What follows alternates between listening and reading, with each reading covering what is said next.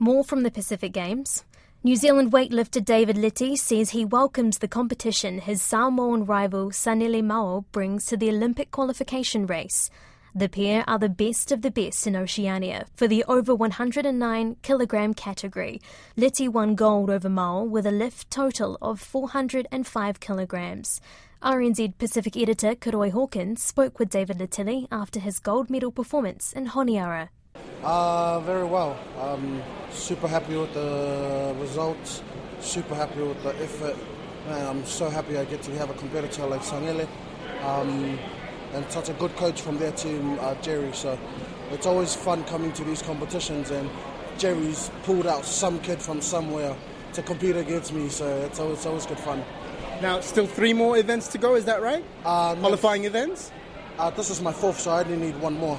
You only need one more? Yeah, I only need one more, but uh, I think I will do two more, so it's going to be a fun journey, and man, I'm so excited. Eh? Uh, coming to Solomon Islands, um, Pacific Games, obviously, the heat. Tell us about the experience. Oh, man, it's hot.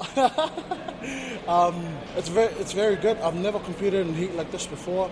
Uh, as you know, I'm originally from Tonga.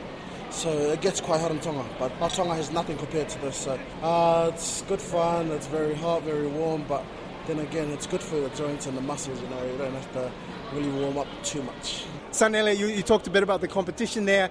Uh, I understand it's the two of you for Oceania, right? Yeah. So how do you, how is that competition? How are you feeling about that? It's great. Um, like I said, Jerry some managed us to pull some kid out of out of nowhere to come and compete against me. So it keeps me honest.